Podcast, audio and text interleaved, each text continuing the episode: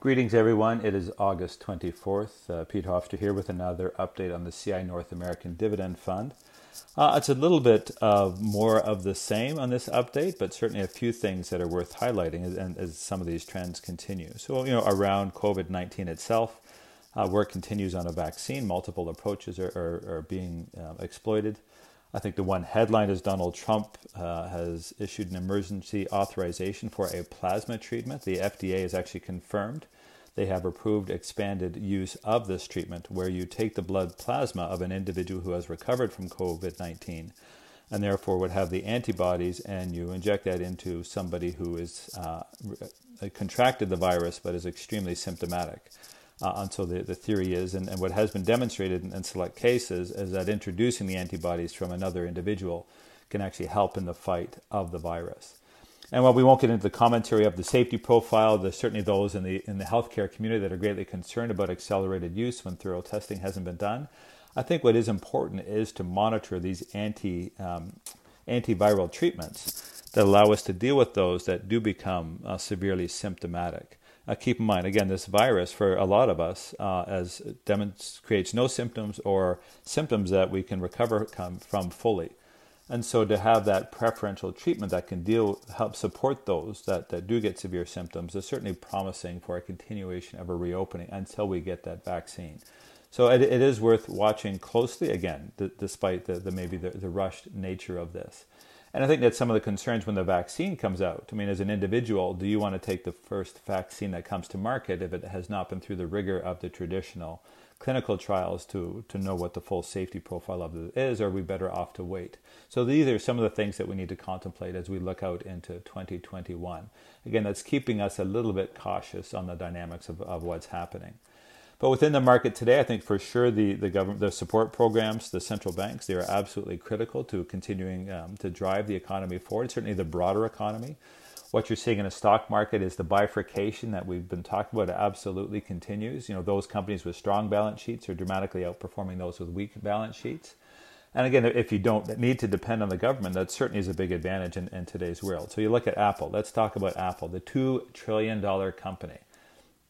Apple alone is now more valuable than several sectors within the S&P 500. It's more valuable than real estate, materials, energy, and utilities.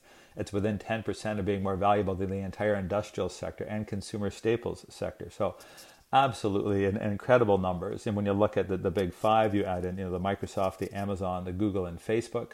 Uh, they've all continued to do extremely well. So is this a bubble? Is what's going on here? And and the view is, I mean, these are great companies generating tremendous amount of cash flow and reinvesting uh, vigorously to continue to build out their business and are really helping shape the broader economy.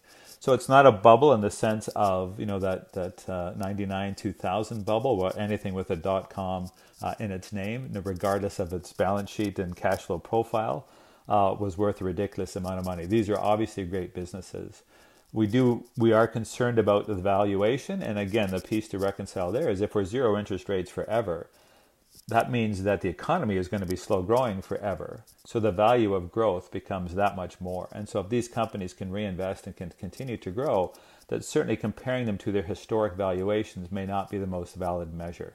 And so we're really trying to, as we think this through, really trying to recalibrate on what this zero interest rate world means for the stock market. And certainly growth becomes a, quite a bit more valuable. So we do continue to own names like Amazon, Apple, Microsoft, and Google. Uh, we're just very careful with the weight. On the Canadian side, a few things to talk about there. From the market point of view, it's really been Shopify and Gold have been driving the market so far this year. Um, we don't own either of those in that case. So while the, the fund has certainly generated solid absolute returns on a Canadian basis, we're not exposed to some of those the things that have really been leading, and, and we think there's fragility in, in both of those. As we know, gold tends to be a sentiment trade over long periods of time. It tends to not be a great returner, and, and while Shopify is certainly doing some great things, obviously the concern is the valuation. Uh, and the fact that it isn't a, a free cash flow business. So it's a lot of speculation on how you value the future of that company and a few things within the Canadian environment. Um, you know, as we look at the U.S. election, you know, maybe there's going to be a Canadian federal election sooner. Now the con- Conservatives uh, have a leader in Erin O'Toole, and there's a minority Liberal government. Do they use the vehicle of a vote of non-confidence to trigger an election now that they have a leader that, that they can rally behind? So we'll see. We'll certainly monitor that. That again does not tend to necessarily be that impactful when it comes to corporation, but obviously things like debt levels and corporate taxes and those things could certainly start to make a lot more headlines, uh, you know, as the conservatives um, rally behind their message. So I think we'll, we'll kind of leave it there. Again, not not a lot changing. It's been a low volume uh, period as as we get into the end of the summer. Again, everybody enjoy the last sort of week of August here. Enjoy the last little bit of summer, and we will check in with you again in a couple of weeks. Take care. This podcast is provided as a general source of information and should not be considered personal, legal, accounting, tax, or investment advice, or construed as an endorsement or recommendation of any entity or security discussed. Investors should seek the advice of professionals prior to implementing any changes to their investment. Certain statements in this podcast are forward looking that are predictive in nature, depend upon, or refer to future events or conditions. Forward looking statements are subject to risks, uncertainties, and assumptions that could cause actual results to differ materially from those set forth.